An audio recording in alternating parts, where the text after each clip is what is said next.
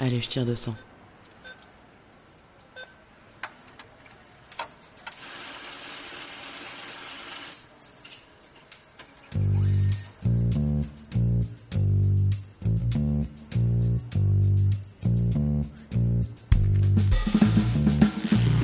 Fric, thune, Pognon.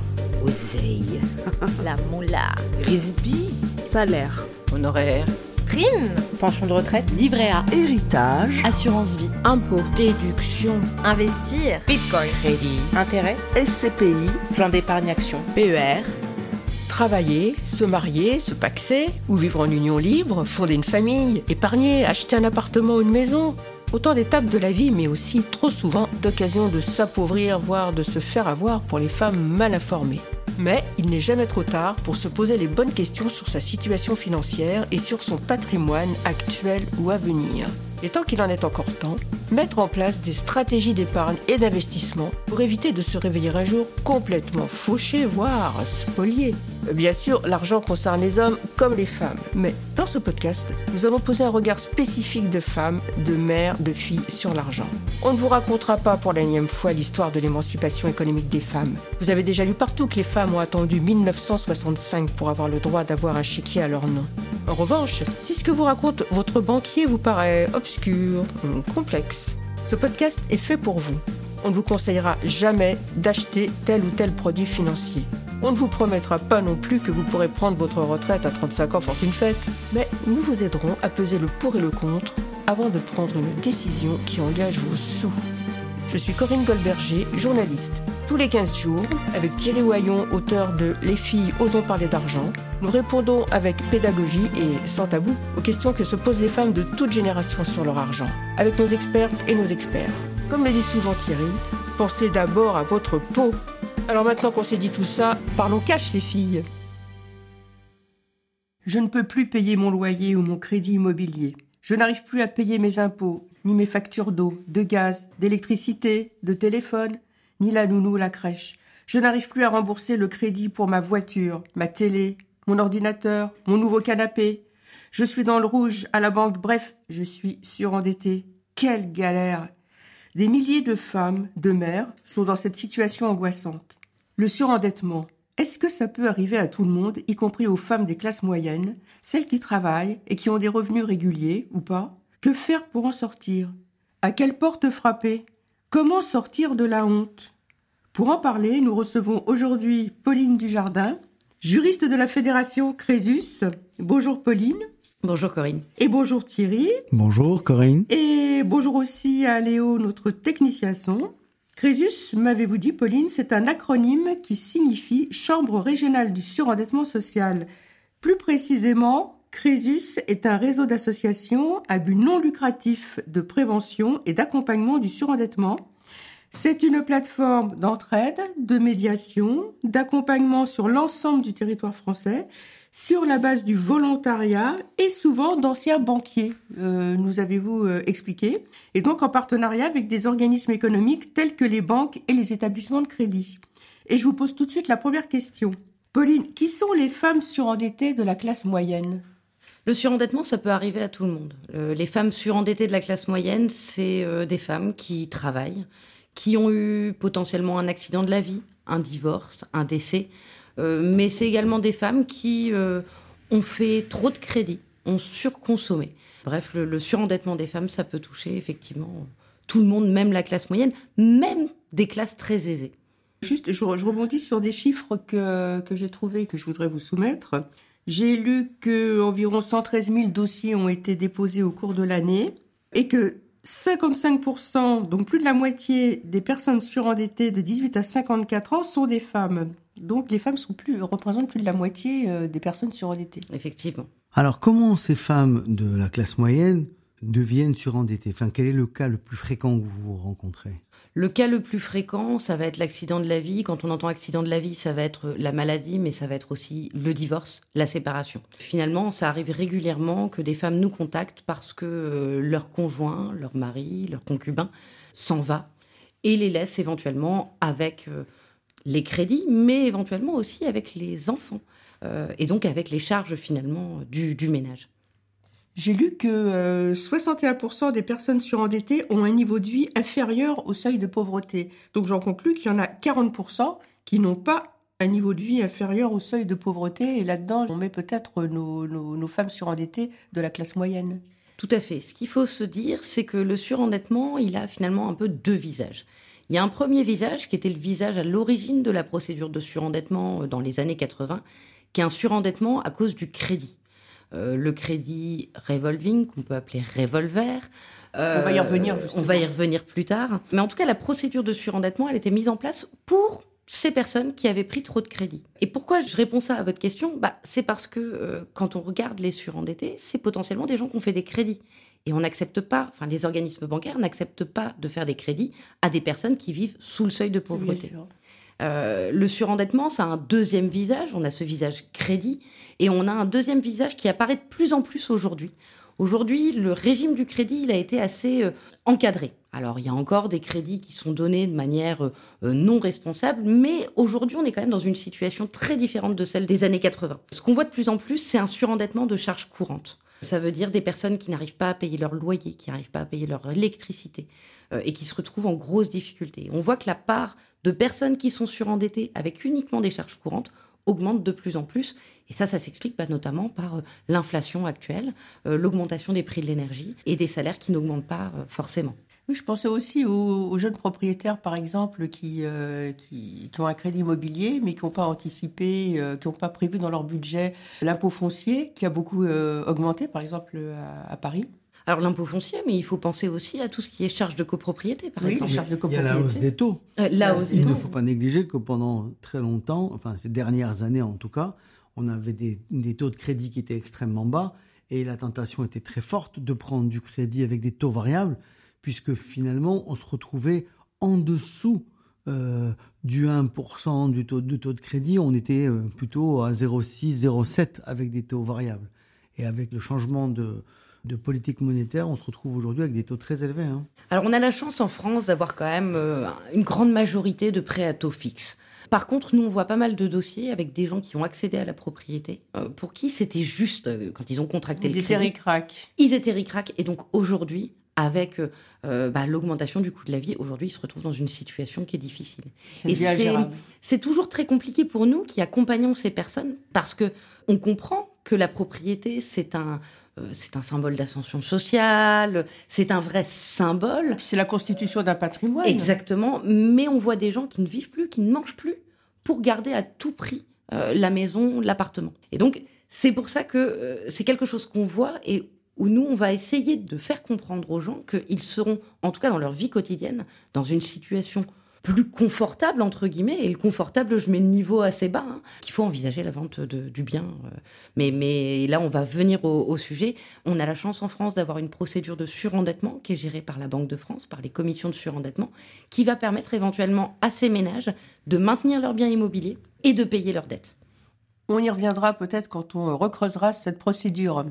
C'est ce qu'on appelle la procédure Banque de France, non C'est pas ça? Alors on l'appelle la procédure Banque de France euh, c'est la procédure de La surendettement procédure de, de, de surendettement. Alors, je rebondis sur ce que vous disiez euh, tout à l'heure concernant ces, ces femmes de la classe moyenne. Et j'ai des témoignages que j'ai trouvés euh, sur euh, des, des forums de femmes qui appellent au secours, littéralement. Et je, je vous en lis quelques extraits. Alors, voilà un témoignage. Mon compagnon et moi avons contracté un prêt auprès de la banque, on va l'appeler euh, X, pour des panneaux euh, photovoltaïques. Puis nous nous sommes séparés. Et étant seul, j'ai dû faire un dossier de surendettement, ne m'en sortant plus financièrement.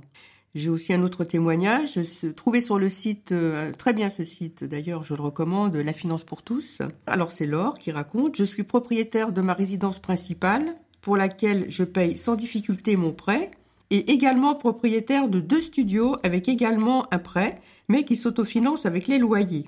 En revanche, j'ai trois prêts à la consommation et le remboursement de ces derniers devient très compliqué. Je n'ai plus rien en reste à vivre. Donc on a quelqu'un qui a trois crédits immobiliers en cours et qui n'a plus rien comme reste à vivre.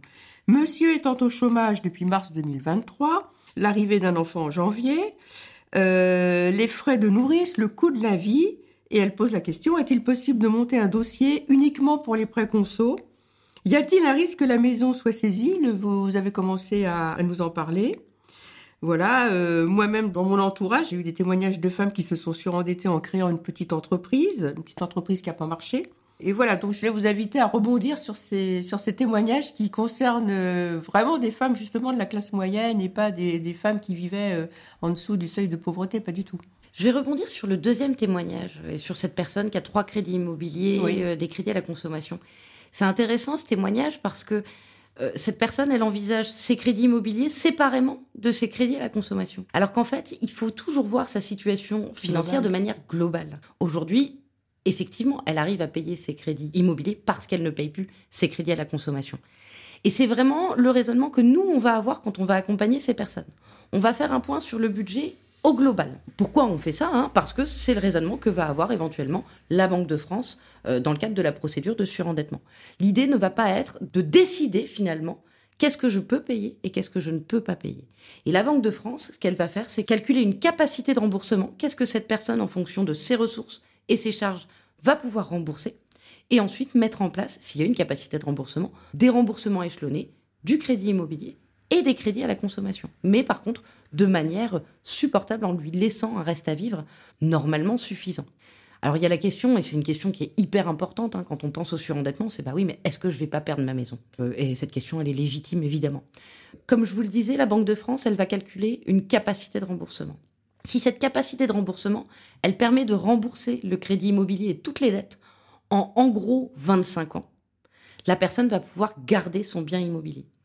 Finalement, alors j'ai pas de statistiques, mais c'est écrit dans les textes de loi, la Banque de France, la commission de surendettement, elle doit s'efforcer pour maintenir les gens dans leurs biens immobiliers. Donc je ne dirais jamais que la Banque de France ne va pas demander de vendre le bien. Oui. Mais par contre, elle va quand même s'efforcer de maintenir le bien. Et juste pour compléter, quand je dis elle va demander de vendre le bien, c'est-à-dire que la Banque de France, elle ne va pas vendre le bien aux enchères. Oui, Elle va laisser du temps, en général c'est deux ans, deux pour ans. que la personne puisse vendre son bien à un tarif euh, Sans être obligé de le brader. exactement acceptable, tout à fait. Aujourd'hui, dans les moment- commissions de surendettement, on a sanctuarisé finalement la résidence principale. On la, pré- on la protège au maximum, ce qui permet aux gens finalement de, de trouver des solutions en allongeant la, la- la durée des remboursements. Quoi. Exactement, exactement. Et en diminuant les taux d'intérêt. Sur les prix immobiliers, euh, c'est vrai que les taux étaient plutôt bas. Donc c'est pas sur cela qu'on va vraiment diminuer. Par Ouais. contre, sur les prêts à la consommation, encore une fois, il faut voir le, le dossier de manière globale. Euh, sur les prêts à la consommation, on va effectivement euh, quasiment euh, retirer tout taux d'intérêt. Et on reparlera des crédits renouvelables avec des, des taux allant jusqu'à 20-25%. On va descendre euh, ces taux d'intérêt-là. Juste parce que j'ai écrit autour des femmes et de l'argent, et ce sujet m'intéresse énormément, c'est comment ces femmes deviennent euh, surendettées du fait de la situation avec leur conjoint. Ce ce qui me, ce qui me choque, c'est qu'il n'y ait pas de, de recours à ce point possible quand un couple se sépare, qu'il soit euh, marié ou qu'il soit concubin. En fait, ça va dépendre du type de dette. On a évidemment hein, la, la pension alimentaire. Si monsieur, alors on va partir dans ce cas-là, ne paye pas la pension alimentaire, là on va avoir des recours. Si on a une décision de justice, on va pouvoir demander, euh, euh, même à la CAF, hein, d'avancer la pension alimentaire et c'est la CAF qui ira recouvrer la dette sur monsieur. Là, on parle des couples qui ont été mariés. Effectivement. Maintenant, heureusement, pas heureusement, il y a beaucoup de couples qui ne sont pas mariés. Et donc, quel est le recours de cette femme surendettée qui se retrouve avec les charges plus les dettes du couple quand monsieur s'en va Bah, en fait, effectivement, il n'y a pas beaucoup de recours. Ça va être la procédure de surendettement, par exemple. Mais c'est clair que quand on a euh, un budget qui est adapté pour deux personnes et pour deux salaires, euh, et qu'on se retrouve avec une personne en moins, le budget, il est plus adapté. Là, le recours, c'est la procédure de surendettement. Alors moi j'ai vu sur des forums de, des femmes qui, euh, qui posaient la question euh, mon conjoint est saisi ou mon compagnon est saisi, est-ce que je suis tenue de, de régler euh, les dettes du mari ou du, du compagnon faites dans mon dos? J'ai aussi euh, vu euh, plusieurs témoignages de femmes qui se sont surendettées en fait en multipliant des crédits à la consommation à la demande du compagnon ou du mari qui ne peut plus le faire parce qu'il a lui-même trop de crédits euh, à la consommation. Vous, vous les voyez vous ces cas? On les voit et la difficulté, c'est toujours la preuve. Comment je prouve que c'est monsieur qui m'a imposé de signer un crédit à la consommation? Alors, euh, on va avoir les deux situations. Ça, honnêtement, c'est très compliqué de le prouver. Euh, à l'inverse, on a aussi des crédits qui ont été signés à la place d'eux. Mais Ah là, oui. on a aussi le problème de la preuve. Oui, mais comment on le prouve On escroque ça, le, c'est, c'est Comment on monsieur le qui, prouve, et euh, puis qui avec un peu de escroque sa, chance. sa femme ou sa compagne. Avec un peu de chance, entre guillemets, hein, bien sûr, et de, de- de manière un peu ironique, euh, on a un compte commun. Quand l'argent arrive sur le compte commun, comment dire, bah non, j'étais pas au courant. Ah oui. Donc là, c'est c'est toujours un problème. On le voit beaucoup, mais malheureusement, on a un problème de preuve dans ces cas-là. Alors, il faut essayer, hein, euh, lorsque l'organisme, euh, notamment de crédit, va euh, aller chercher une décision de justice, donc essayer de condamner les signataires du crédit, il va falloir essayer de prouver qu'on n'a pas signé ce crédit. Mais c'est très difficile. J'ai vu un cas dans lequel ça a été possible. Alors là, c'était l'inverse. C'était madame qui avait signé des crédits pour monsieur, à la place de monsieur. Mais on était à une autre époque. Et en fait, le monsieur, il était gendarme et il allait faire des missions à l'étranger. Et donc, pour le cas sur lequel il a réussi à obtenir bah, le fait d'être déchargé du crédit, à ce moment-là, au moment de la signature du crédit, il ne pouvait pas avoir signé parce qu'il n'était pas là. C'est le seul cas où j'ai réellement vu, alors je dis pas que ça n'existe pas sinon, hein, Oui. mais nous, on va même pas forcément encourager à chercher à se décharger parce que bah, si on n'a pas de preuves, euh, en fait, c'est perdre de l'énergie et potentiellement de l'argent pour pas grand-chose. Ah, c'est affreux ces situations. C'est- terrible et Ouais. on, on se retrouve dans une difficulté entre nous qui donnons le droit, le droit c'est ça, et la question finalement de la justice, de la morale, où là malheureusement, moi je dis souvent aux gens, bah, attendez, je vais me dédoubler.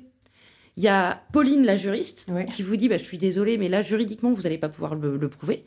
Et puis Pauline la personne euh, L'humaniste. humaniste qui dit, bah, je vous comprends, c'est terrible. Je vous comprends. Mais je ne peux malheureusement pas faire grand-chose pour vous. Vous vous êtes fait arnaquer par votre propre euh, conjoint, compagnon. euh. Alors Pauline, je voulais qu'on parle du, du rôle, de la responsabilité des, des crédits euh, revolving ou crédits renouvelables dans le surendettement.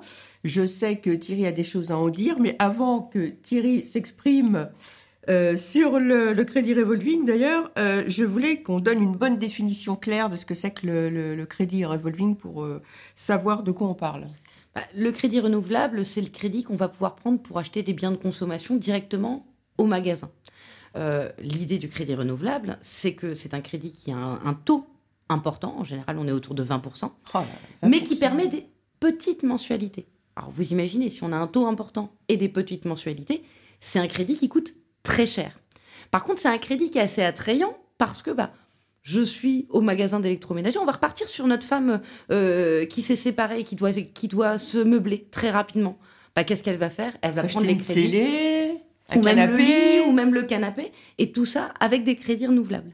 Ce qu'il faut dire, c'est quand même qu'en France, on a la chance d'avoir une législation sur les crédits renouvelables et sur les crédits en général qui est quand même assez stricte.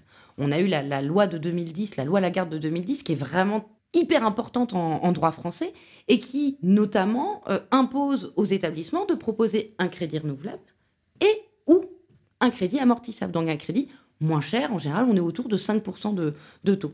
Sauf que le crédit renouvelable, il est attrayant. Il est attrayant parce que c'est des petites mensualités, donc on se dit qu'on va y arriver. Et il est d'autant plus attrayant que, en fait, c'est une réserve d'argent. C'est-à-dire que vous allez acheter votre canapé et ensuite vous pouvez repuiser sur la réserve. Et c'est toute la spirale du surendettement. C'est que on va commencer à tirer sur la réserve parce qu'il y a une dépense, une dépense euh, qui n'était pas prévue. Et puis, à la fin, on finit par retirer sur le crédit renouvelable pour payer les mensualités de crédit. Et ça, on est Ça, vraiment dans le cas classique euh, de la spirale du surendettement. Je tiens à dire dès maintenant, parce que je pense que c'est important, dès lors qu'on parle dès maintenant de je retire sur le crédit renouvelable pour payer mes, pour payer mes crédits, on a un gros problème, et je pense que c'est pas à vous que je vais l'apprendre. On a un gros problème en France, c'est qu'on ne sait pas parler d'argent. Les difficultés C'est l'objet financières. de ce podcast. voilà, les difficultés financières, c'est vraiment un échec, un échec dans sa vie. Alors que des difficultés financières, ça peut arriver à personne. Et donc, comme À tout le monde. à- pardon, à tout le monde, à tout le monde. Et en fait, c'est le problème, c'est que du coup, les gens ne vont jamais accepter l'idée d'aller voir quelqu'un pour se faire aider, Parce qu'on a honte. parce qu'on a honte. Et c'est là qu'on ne va pas utiliser les bonnes solutions et qu'on va prendre les solutions bah, qui nous arrivent le plus rapidement. Je voudrais juste compléter ça, c'est que moi j'ai toujours été dans la matière euh, financière. Et quand euh, j'ai démarré dans ma vie, euh, je me souviens très très bien, ma- ma femme était arrivée avec du crédit revolving. Et je me suis assis et j'ai cherché à comprendre, à reconstituer euh, le montant des intérêts, à reconstituer tous les éléments qui fabriquaient ce crédit. J'avoue, j'ai mis beaucoup de temps, j'ai pas tout ré- réussi à tout comprendre et les formules étaient hyper compliquées. Je dois admettre que depuis le temps, les, la législation sur l'ensemble des crédits a tellement évolué et que le client ou en tout cas la personne qui va solliciter un crédit revolving, un crédit immobilier, un crédit à la consommation pour sa voiture et ainsi de suite, est tellement protégé aujourd'hui que je m'étonne de voir encore autant de cas ou de situations qui sont euh, extrêmement compliquées. Nous, ici, on accompagne des gens pour, pour faire des crédits en immobilier et quand je vois toutes les précautions, tous les questionnaires qui sont mis en œuvre pour, pour protéger les gens qui font du crédit, je, je trouve ça absolument fabuleux si, euh, humainement. Quoi. Je trouve ça fabuleux. Et, et malgré tout ça, ben, il y a encore de la casse. Ouais, mais il y a une grande différence entre la protection qui est apportée aux, aux, aux débiteurs dans le cadre d'un crédit à la consommation, euh, d'un crédit immobilier, pardon, ouais. et un crédit à la consommation. Mmh. Euh, pour les petits crédits à la consommation, moins de 3 000 euros, vous n'avez même pas de justificatif à donner. Un jour, j'ai une bénéficiaire, je lui ai demandé, parce que ça a un impact dans la procédure de surendettement, je lui ai dit, mais est-ce que vous avez menti quand vous avez fait ce crédit? Et elle m'a répondu en riant, elle m'a dit, ah, mais Pauline, si j'avais pas menti, on me l'aurait jamais accordé. Oui, c'est vrai. Ouais. Si elle avait menti, on lui aurait pas. Si elle n'avait pas menti, on lui aurait jamais accordé. Moi, il y a un slogan qui me fascine, enfin dans l'horreur, si je peux dire, à chaque fois que je le vois, hein, c'est une envie foncée. Mais je trouve que c'est ravageur, ça, une envie foncée. Et c'est le problème un petit peu des, des, nouveaux produits. Alors là, on parle du crédit à la consommation. On a vu, euh, notamment depuis le confinement, ça existait déjà avant, hein, mais notamment depuis le confinement, des nouveaux produits du type paiement fractionné. Ah oui, voilà, je voulais qu'on en parle. Euh, paiement fractionné, mini-crédit. Euh, alors ça, c'est des produits qui vont être encadrés en fait hein, dans un horizon de deux ans. Parce que... Exactement. Voilà. Et, et, moi, j'ai vu des personnes, euh, notamment des femmes. J'ai un cas qui me vient à l'esprit sur le paiement fractionné. C'était une personne qui avait un budget extrêmement ric-rac, déjà. La maman touchait l'allocation adulte handicapé. Enfin, on n'était pas sur des ressources très importantes. Et on arrive à Noël. Et puis, bah, elle veut faire des cadeaux à Noël à ses enfants. Puis elle veut faire des beaux cadeaux. Elle en a marre d'offrir toujours des, des, vieux trucs. Et donc, bah, elle s'est dit, oh, bah là, c'est vachement bien finalement. Avec le paiement fractionné, je vais pouvoir offrir des choses beaucoup plus belles qu'avant. Oui, sauf que son budget était déjà ric-rac. Et même si on est sur des sommes souvent euh, euh, assez basses, 30 euros, 50 euros, bah, des fois, c'est ça qui fait plonger les gens. Donc aujourd'hui, en plus, ces produits, euh, paiement fractionné, mini-crédit, c'est des produits qui ne sont pas encore. Alors certains organismes les encadrent de manière volontaire, mais ils ne sont pas encore juridiquement encadrés. Il y a maintenant des applications de paiement fractionné. Effectivement, tout à fait. Et des, et des organismes, des nouveaux organismes Absolument. qui ne font que du paiement fractionné. Ouais. Là, il y a une réforme euh, du droit européen, de la directive crédit. La nouvelle version de la directive crédit a été publiée. Euh, si je dis pas de bêtises, le 30 septembre, et c'est des produits qui vont être encadrés. Donc, euh, toujours se dire, la directive, donc le droit européen dit attention, il faut encadrer, et ensuite le législateur français a deux ans pour mettre en place une législation dans le droit français. Ces organismes, c'est ceux que qu'on connaît bien, hein, c'est euh, TLM, Cofidis, Sofinco. Euh...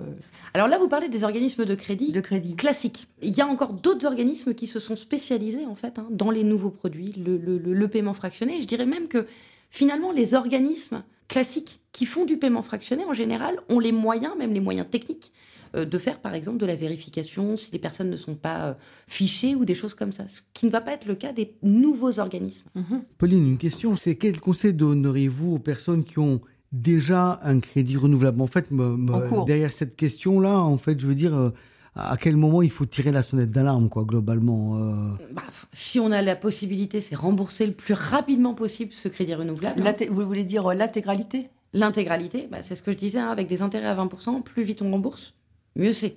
Euh, donc ça, évidemment, c'est la première chose. Ensuite, en fait, dès qu'on a des questions sur ce type de choses, par exemple sur le crédit renouvelable, sur sa situation, j'ai l'impression que c'est juste, eh ben, il faut venir se faire aider. Parce que plus on vient tôt, euh, voir des associations. Alors il y a Crésus, évidemment, moi je parle de Crésus parce qu'on est spécialisé dans ces questions-là, mais euh, l'État a labellisé 500 points conseil budget, c'est 500 associations sur tout le territoire français qui aident les personnes avec leur budget. Donc à faire des dossiers de surendettement, mais déjà à y voir plus clair dans le cadre de leur dossier. Toutes ces associations-là, nous c'est ce qu'on fait depuis 30 ans, elles vont commencer par poser un diagnostic. Donc on va prendre toutes les ressources, toutes les charges, les crédits, donc charges courantes, crédits, et puis on va voir où la personne en est dès lors qu'on parle de son propre budget, et faites l'expérience en pensant à vous-même, dès lors qu'on parle de son propre budget, on perd toute objectivité. J'ai des gens qui m'ont appelé. intéressant. Non, mais euh, faites-les. Vraiment, moi, j'ai fait l'exercice avec moi-même. Et pourquoi, pourquoi enfin, Je vous laisse développer, mais euh, je, je me demande vraiment pourquoi, là, ce Parce qu'il y, y a un mélange de cartésien, il y a un mélange d'émotions, D'affectif, il y a un émo- d'émotions. il y a un mélange de décisions qui ont été prises. D'irrationnel. Euh, Il y a du rationnel, il y a de l'irrationnel, il y a de l'émotion, et puis il y a des gens qui ont pris des décisions en dépit du bon sens pour eux-mêmes. C'est, ça arrive souvent. hein. Alors, Et puis, on nous, on nous montre quand même euh, partout que la réussite, ça se montre par les biens. Ça se montre Les par signes extérieurs. l'argent, les signes extérieurs. La Rolex. Euh, et- la Rolex éventuellement.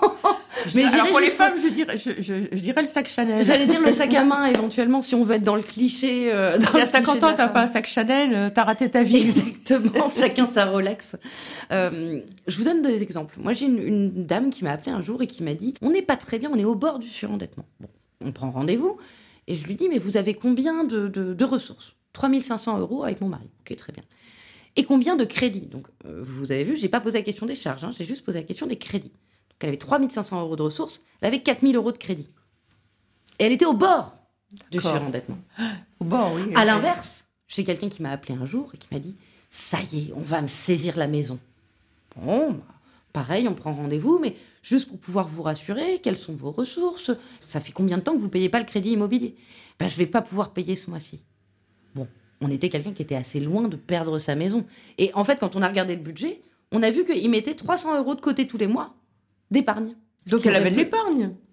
Voilà. Mais encore une fois, dès qu'on parle de son propre budget, on panique et on perd tout Parce que finalement, c'est aussi à ça que ça sert l'épargne. Ce sont les, les- dépenses imprévues, mais ça peut être une dette imprévue aussi. complètement, mais on voit quand même de temps en temps, alors c'est pas c'est pas la majorité, mais on voit quand même de temps en temps des gens qui font de l'épargne parce qu'ils doivent faire de l'épargne, quitte à avoir des dettes à côté. Et ça, on le voit. Mais enfin, l'épargne, elle est là. On peut toujours puiser dedans. euh, pour- Oui, mais des fois, elle n'est pas pour si importante, l'épargne. C'est Oui. ça le problème. Non, On voit beaucoup d'allers-retours d'ailleurs. Je, je mets de côté, puis le même mois, je vais reprendre ce que j'ai mis de côté. Et du, et du reste, puisqu'on aborde, on a parlé des crédits à la consommation, il y a des gens qui, quand ils vont faire un crédit, on va dire, euh, immobilier, vont aller piocher dans des crédits à la consommation pour augmenter le niveau de leur apport. En fait, derrière tout ça, on peut dire qu'ils vont tricher pour pouvoir avoir le crédit important pour la maison. Et après, ils vont se retrouver dans une situation où il y aura et le crédit de la maison et le crédit à consommation qui ont constitué le, le ni- le niveau de l'apport. Et forcément, à un moment donné, bah, il y a quelque Ça chose qui va plus, plus. ouais. Ouais. Alors, je voulais vous demander, Pauline, à combien s'élève la dette moyenne? Alors, la dette moyenne au niveau du surendettement, on est, je crois, autour de 20-25 000 euros. C'est ce Après, euh, c'est une moyenne. Ce qu'il faut se dire quand on parle de l'endettement moyen de quelqu'un dans le cadre de la procédure de surendettement, c'est qu'on va compter tout le capital restant dû des crédits. Donc ça peut monter de manière très importante, notamment avec des crédits immobiliers. Euh, donc je ne sais pas si c'est un chiffre, enfin 20-25 000, c'est effectivement ce qu'on voit, mais on voit parfois beaucoup moins, parfois beaucoup plus. Euh, évidemment, avec un crédit euh, immobilier, on est plutôt sur les 100 000 euros d'endettement que, que les 20-25 000. J'ai lu d'ailleurs que euh, dans cette moyenne, il y a donc 15% de dette de charges courantes dans la, la dette globale, c'est ça? C'est ça. Et c'est très important. Il faut se dire que les dettes de charges courantes, c'est quand même ce qui nous permet, ce qui permet aux gens, en tout cas, euh, bah, de vivre, euh, d'être logés, de travailler, euh, parce que c'est avoir la voiture pour aller travailler. Donc oui, euh, c'est c'est très important et je dirais que c'est un phénomène, malheureusement, qui euh, s'aggrave. Nous, en tout cas, au niveau des associations Crédus, on voit de plus en plus de gens qui viennent nous voir uniquement pour des charges courantes, sans même avoir des crédits, ou alors des petits crédits, mais pas de manière si importante. Je voulais vous demander d'ailleurs, euh, dans la foulée de ce que vous venez de dire, qu'est-ce que c'est le, le taux d'endettement personnel préconisé à ne pas dépasser? Eh ben, je vais pas vous en donner. D'abord, Je- il a changé avec le temps. Euh, déjà, Récemment, récemment, il a baissé. Il est relu, on, on lit le taux d'endettement de manière différente, puisqu'avant, dans les taux de crédit à la consommation, on intégrait le coût de l'assurance et maintenant, on l'a enlevé pour baisser justement ce taux d'en- d'endettement. Moi, moi, je le donnerai pas parce que ça dépend de chaque personne. Alors, euh, bon, 70% d'endettement, on est d'accord, hein, pour tout le monde, c'est trop. Mais ensuite, j'aime pas, j'avoue que j'aime pas donner des chiffres. Euh, je pense que chaque situation est différente. Et seule une analyse globale de la situation financière, mais au-delà du financier, de la situation globale de la personne, va me faire dire qu'on ne peut pas fixer un, taux d'endettement maximum limite. Je voudrais poser une question sur la solidarité. En fait, euh, puisqu'on parle des femmes ici, euh, il y a un sujet qui me préoccupe énormément. Une femme, ça a un papa, ça a une maman, ça a des frères, des sœurs, un concubin, un ex-concubin, enfin, euh, en tout cas un environnement Une social, famille. une famille. Des Et donc je me posais la question de, du niveau de solidarité qui pouvait s'appliquer dans, dans un cas de surendettement. Tu veux dire juridiquement? En tout cas, euh, que des pour parents permettre à cette per- une personne de sortir du surendettement, de quelle manière euh, la loi, les banques, l'État, enfin, comment on peut faire intervenir la famille pour que cette personne ne sombre pas? Parce que, ah, comme vous le disiez, des fois c'est 25 000 euros. euh, Si sur une famille d'une dizaine de personnes, euh, ça fait 2500 euros par, par personne, euh, cette personne sort de ce, ce surendettement, quoi. Et dans ce cas-là, la, la- la solidarité familiale, c'est Est-ce qu'elle est obligatoire, par exemple, vis-à-vis de, euh, par exemple, la solidarité des parents pour, euh, pour une fille majeure? Bah, légalement, non. Voilà. Euh, et en fait, c'est c'est très intéressant. Et puis, je, je rebondis un peu sur ce que je disais tout à l'heure. Vous savez, quand je disais que j'avais deux personnalités de temps en temps, il y a Pauline la juriste et puis Pauline la personne euh, physique. On voit de plus en plus de cas de personnes qui aident leurs enfants, des enfants qui bossent hein, éventuellement, qui ont des enfants, euh, avec les grands-parents qui vont éventuellement. euh, bah, des fois, c'est pas financier en tant que tel, ça va être garder les petits enfants. Mais bah, les petits enfants, ils mangent. Et malheureusement, ça m'arrive de dire de temps en temps à, des couples qui gardent leurs petits-enfants, je suis désolée, mais vous n'avez pas les moyens d'aider vos enfants. Et j'ai un cas notamment qui me vient en tête avec euh, des, personnes qui aident leur- le- leurs enfants par notamment de la garde, donc ça va être la garde le midi, euh, euh, mais ça va être emmener les petits-enfants chez tel ou tel spécialiste, euh, emmener à l'apprentissage, et des personnes qui n'arrivent pas à tenir leur plan de surendettement à cause de ces dépenses-là. Et Là, je vais revenir sur la procédure de surendettement en elle-même. Euh, je disais que la, la commission de surendettement va calculer une capacité de remboursement. Elle va pas prendre en compte toutes les charges de la personne. Alors, je donne toujours un exemple complètement caricatural, mais je trouve qu'il permet de bien comprendre. Euh, c'est de dire, bah, euh, c'est pas au créancier et à la Banque de France de supporter, entre guillemets, que la personne a un forfait de téléphone à 300 euros par mois. Évidemment, c'est caricatural, mais c'est pour expliquer. Donc la Banque de France, elle va prendre comme charge certaines charges au réel, le loyer par exemple, la mutuelle, mais par contre, elle va prendre d'autres charges euh, au forfait. Donc elle estime que pour une personne seule, c'est 600 euros par mois pour euh, toutes les petites dépenses, euh, se nourrir, euh, se vêtir, l'essence, etc. Ça, c'est 604 euros. Ensuite, elle rajoute un forfait par personne supplémentaire au foyer. Ça va être, je crois que c'est dans les 200 euros par personne supplémentaire. On va avoir un forfait habitation, donc ça c'est toutes les dépenses liées à l'habitation, l'électricité, ça va être l'assurance habitation. L'assurance habitation, oui. Tout à fait. Et un forfait chauffage qui a été pas mal augmenté hein, ces derniers temps. D'ailleurs, on voit que la commission de surendettement, quand on donne des justificatifs et qu'on montre qu'on dépasse le forfait chauffage, souvent ils prennent en compte ce dépassement. C'est pas une obligation, hein, ça peut être pris en compte. Et donc on calcule la capacité de remboursement. Dans mon cas de mes grands-parents qui gardent les petits enfants, eh ben, comme charge, on ne compte pas les repas pour les petits enfants. Et quelque part, de manière euh, objective, euh, même si j'en suis désolée pour mes bénéficiaires qui ne peuvent pas tenir leur plan de surendettement, je comprends l'importance pour la Banque de France bah, d'appliquer la même chose pour tout le monde. Et donc là, bah, je suis obligée de dire à ma bénéficiaire, il faut que vous demandiez à vos enfants soit euh, de moins vous donner les petits-enfants, soit de participer, par exemple, euh, aux courses. Oui, puis ça, ça coûte cher quand vous avez un, un petit enfant. Ça veut dire que vous devez vous-même souvent acheter des couches. Il y a un budget couche, un budget lingette, un budget produit pour le pour euh, pour l'enfant, euh, tout ce que vous achetez parce que vous avez euh, le- le- l'enfant à domicile, effectivement. Ça coûte et c'est des choses qui ne sont pas euh, euh, reconnues comme telles, comme Ouais. indispensables. Même si, euh, et là dans le cas dont je vous parle, euh, un juge... c'est que du bonheur. hein, on Non, est- on est ça, ça, la question ne se pose pas.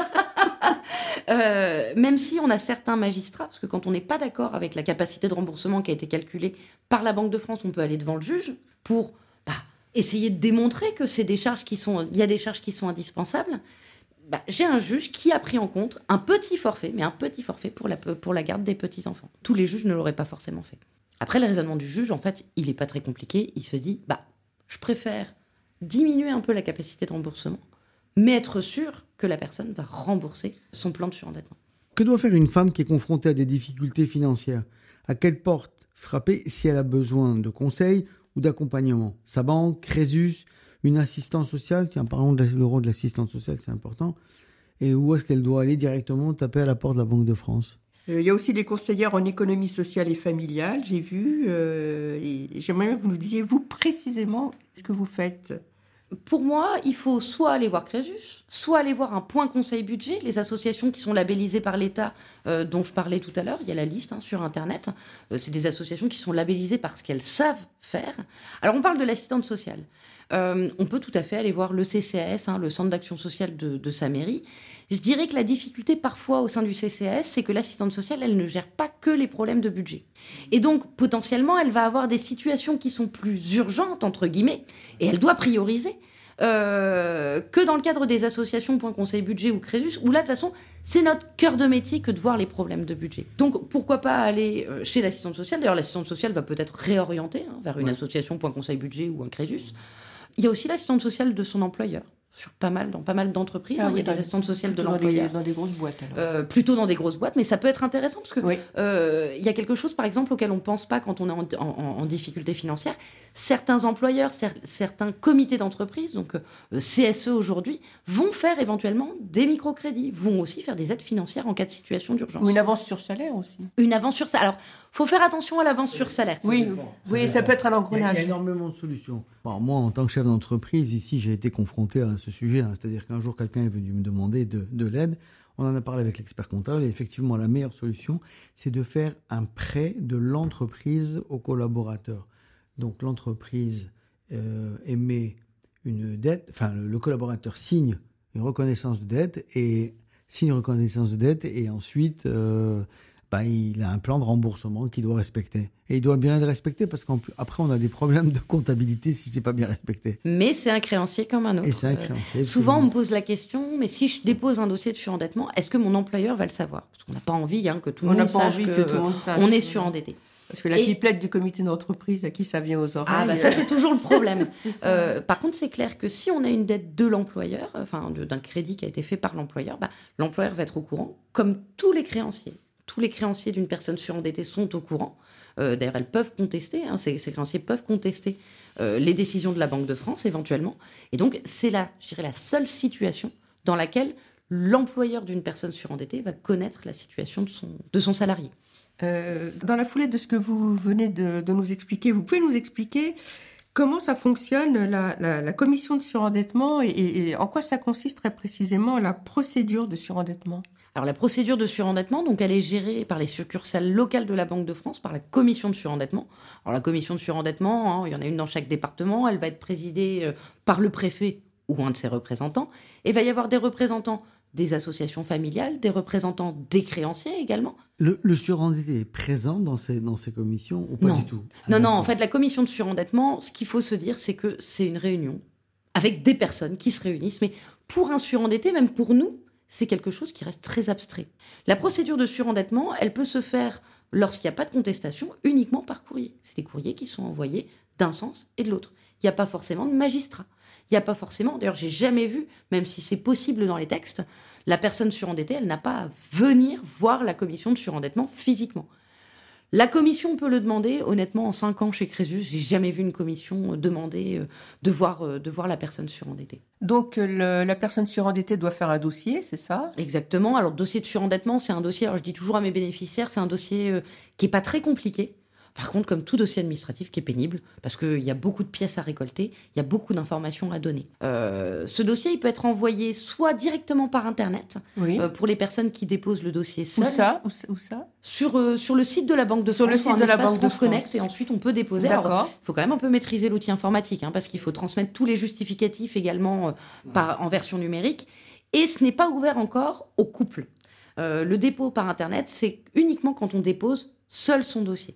Individuellement Tout à fait. C'est-à-dire que la notion de couple n'est pas reconnue par la Banque de France comme étant euh, une, une entité juridique. Alors c'est pas c'est pas le problème de la non reconnaissance là sur le, le côté numérique, c'est que en fait en termes techniques et en termes juridiques, euh, comme on doit avoir le consentement des deux personnes, mais qu'on n'a pas d'espace France Connect commun dans un couple, et ben en fait il y a des problèmes techniques pour organiser ce dépôt à deux personnes. Euh, la Banque de France va pas avoir vraiment de, de, elle va pas reconnaître le couple en tant que tel. Elle va reconnaître les gens qui vivent dans un même foyer. C'est un peu différent.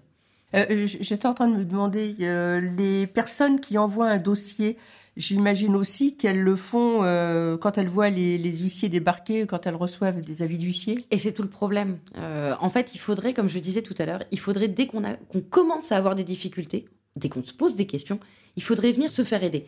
Euh, pourquoi? Parce que on a la chance en France d'avoir la procédure de surendettement qui, honnêtement, en, Europe et dans le monde, est une des procédures les plus protectrices des débiteurs. Et ça, on, on peut se dire cocorico, on a de la chance. Euh, en France, on a une super procédure. Mais on a aussi plein d'autres procédures. Et le problème, c'est quand on vient tard, quand on vient parce que les huissiers sont à la porte, bah notre seul recours, c'est la procédure de surendettement. J'arrête pas de vous dire en même temps, c'est hyper protecteur, donc c'est super. Oui, mais c'est quand même pas très simple à vivre. Et puis, ça demande quand même de vivre avec un budget serré pendant 7 à 25 ans. Il oui. euh, y a une procédure, par exemple, qui s'appelle le délai de grâce. Le délai de grâce, c'est on demande à un juge de suspendre pendant un maximum de deux ans des crédits. Ça peut être des crédits conso, ça peut être des crédits immobiliers. C'est une procédure qui n'est pas connue du tout. Non. Alors que c'est une procédure. Le délai qui... de grâce, je note. L'article L314-20 du Code de la consommation. Oui. Désolé, des formations professionnelles, je suis juriste quand même. Mais c'est un, une procédure qui est très utile, notamment quand on a des difficultés temporaires. Les deux exemples que je prends en général, c'est euh, la perte de l'emploi, mais on va en retrouver un. Donc le temps de, de, de retrouver un emploi, on peut souffler un petit peu. Le deuxième exemple qu'on a assez régulièrement, c'est la vente de la maison.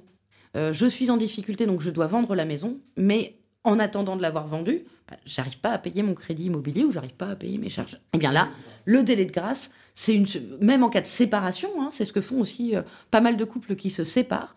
Le temps de la séparation, le temps de vendre la maison, et ben on fait une demande de délai de grâce. Le la difficulté de, de cette grâce. procédure, c'est que le code est pas très bien écrit, voire est très mal écrit. Et en fait, chaque tribunal va pouvoir appliquer sa propre procédure. Donc j'ai des tribunaux qui interprètent le, code en disant il faut une assignation, donc là il faut un huissier, il faut assigner la banque, c'est-à-dire des coûts sans être sûr que ça marche. Et d'autres tribunaux qui vont dire non, non, vous faites un courrier recommandé, vous expliquez tout, vous donnez vos justificatifs, je demande même pas l'avis du créancier et je suspends.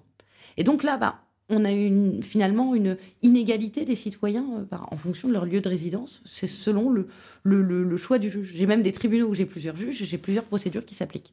Quand vous parlez de tribunal, c'est quel euh, tribunal? C'est le tribunal d'instance? Alors, le tribunal d'instance a, été, euh, a été fusionné en fait avec le tribunal de grande instance par la réforme de 2019. Aujourd'hui, on parle du tribunal judiciaire. En gros, c'est l'ancien euh, tribunal de grande instance. Et le juge qui nous intéresse, c'est le juge des contentieux de la protection. Le juge des contentieux de la protection. Il y a, il y a un mot hyper important dans, dans, dans, le nom de ce juge, c'est la protection. protection. C'est le juge qui va s'occuper des mesures de tutelle, de curatelle. C'est le juge qui va aussi s'occuper de résiliation de bail, des expulsions. Et il va s'occuper du surendettement également. Mais quand vous discutez avec les, les JCP, hein, nous on les appelle les JCP, les juges des contentieux de la protection, on voit qu'il y a de plus en plus de magistrats qui ont euh, cette charge et qui vont être vraiment le plus possible dans la protection du débiteur. Attention, il ne faut pas non plus euh, transformer mes propos, ils vont être dans la protection du débiteur, mais ça reste des juges, ça veut dire que ce sont des juges qui sont impartiaux, qui doivent appliquer le droit. Donc même si on a une volonté de protection, bien évidemment, c'est toujours en maîtrisant quand même euh, bah, les intérêts du créancier. Alors, euh, dans les solutions qui sont proposées pour euh, sortir du surendettement, on parle souvent du regroupement de crédit. Alors, le regroupement de crédit, on a, on, imagine vaguement ce que c'est, euh, mais tant qu'on n'y a pas été confronté, ça reste assez vague dans, l'esprit. En tout cas, euh, dans le mien.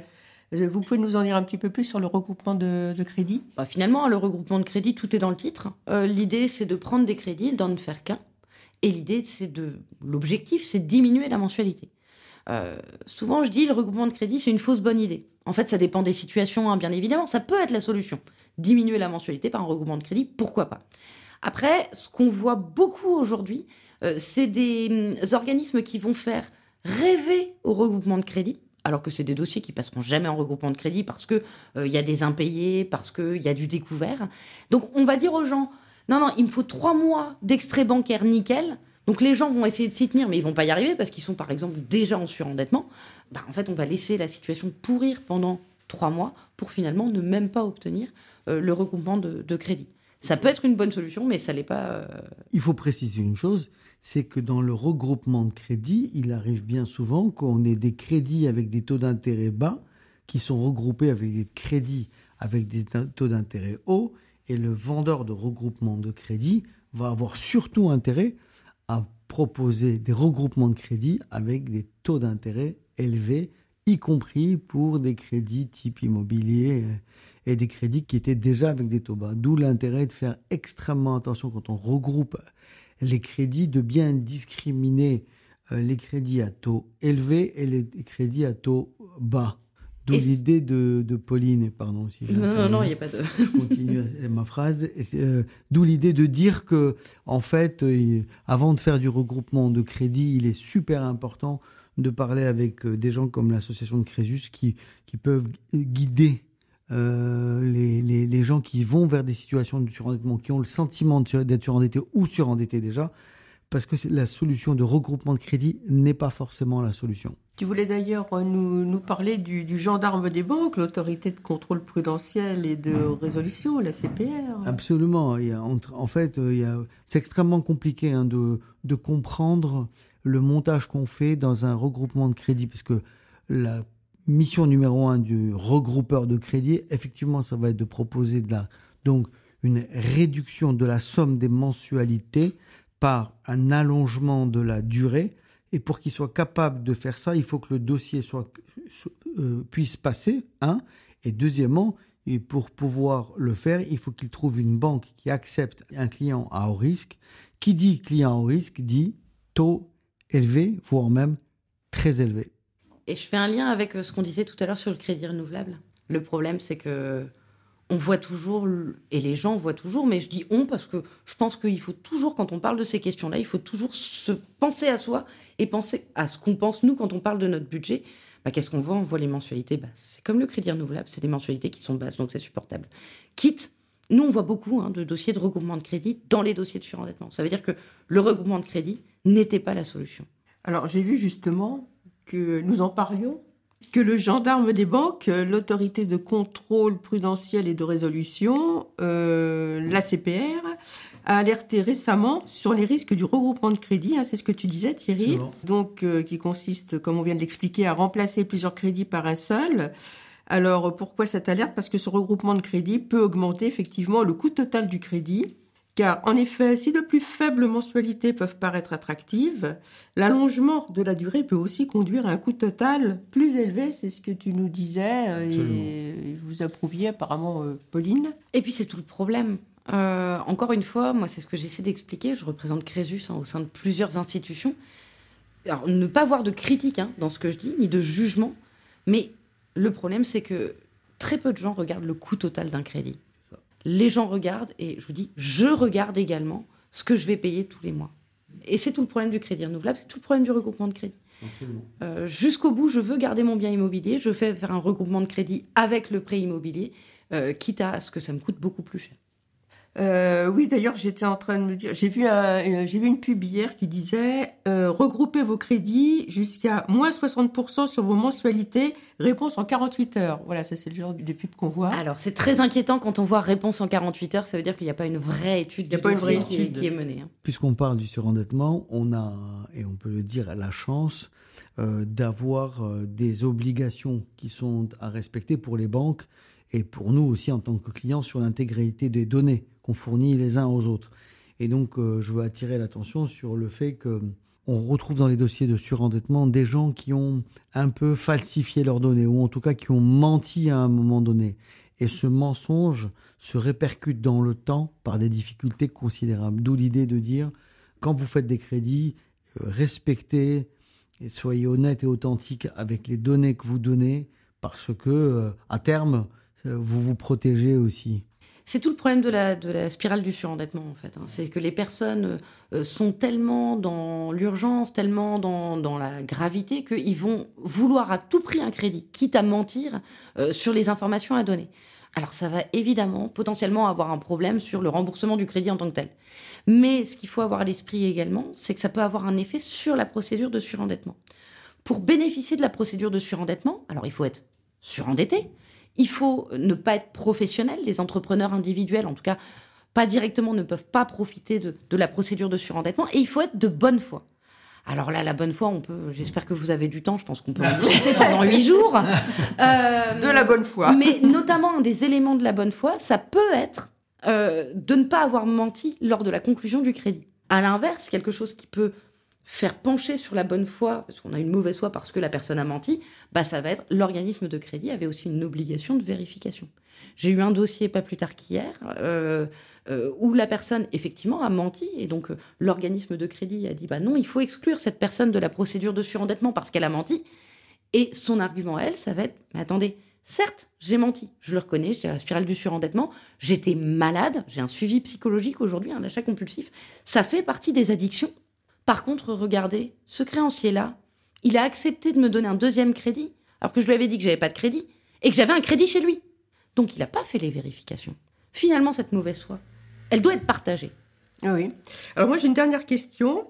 J'ai lu qu'une créance pouvait être, pouvait être effacée. À, quelles conditions elle peut être effacée la créance? Eh bien, on en parlait tout à l'heure de la capacité de remboursement. La Banque de France va calculer une capacité de remboursement, elle prend les ressources, elle retire des charges, au forfait pour certaines, au, au réel pour d'autres les dettes vont être effacées, je dirais, dans deux cas.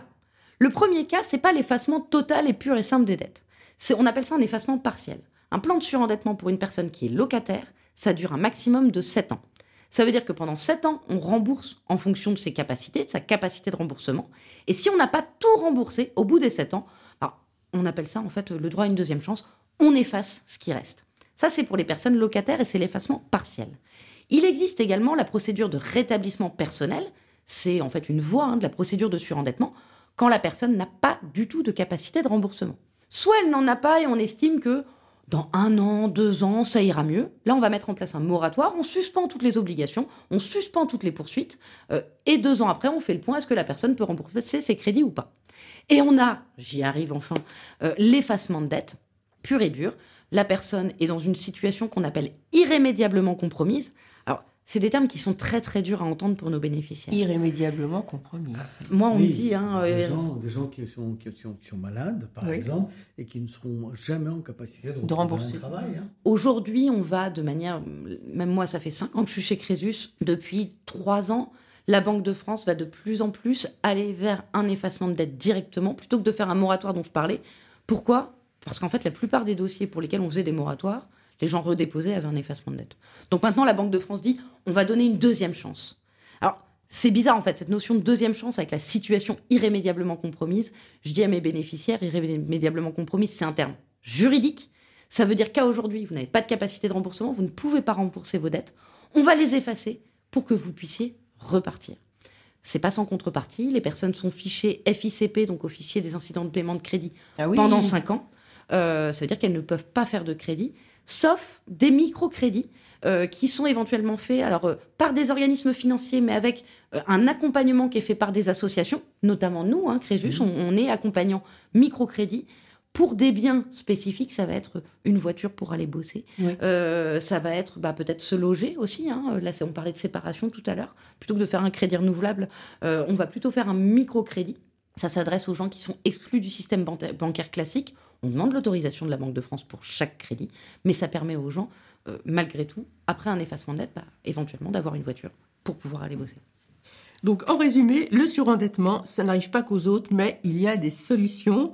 Euh, on peut se faire aider. Pauline, comment on contacte Crésus? Alors, on peut aller sur le site crésus.org. Vous trouverez euh, les contacts des 220, 220 pardon, points d'accueil sur le territoire.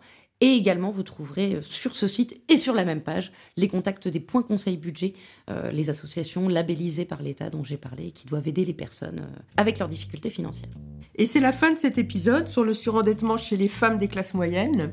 Merci à nos auditrices et à nos auditeurs d'avoir écouté cet épisode. On espère que vous avez appris plein de choses sur la procédure de surendettement, le regroupement de crédits, les dangers du crédit revolving.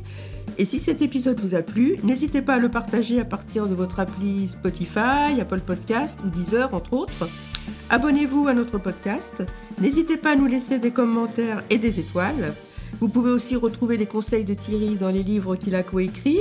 Les filles osons parler argent chez Duno et aussi l'argent au féminin aux éditions Ellipse.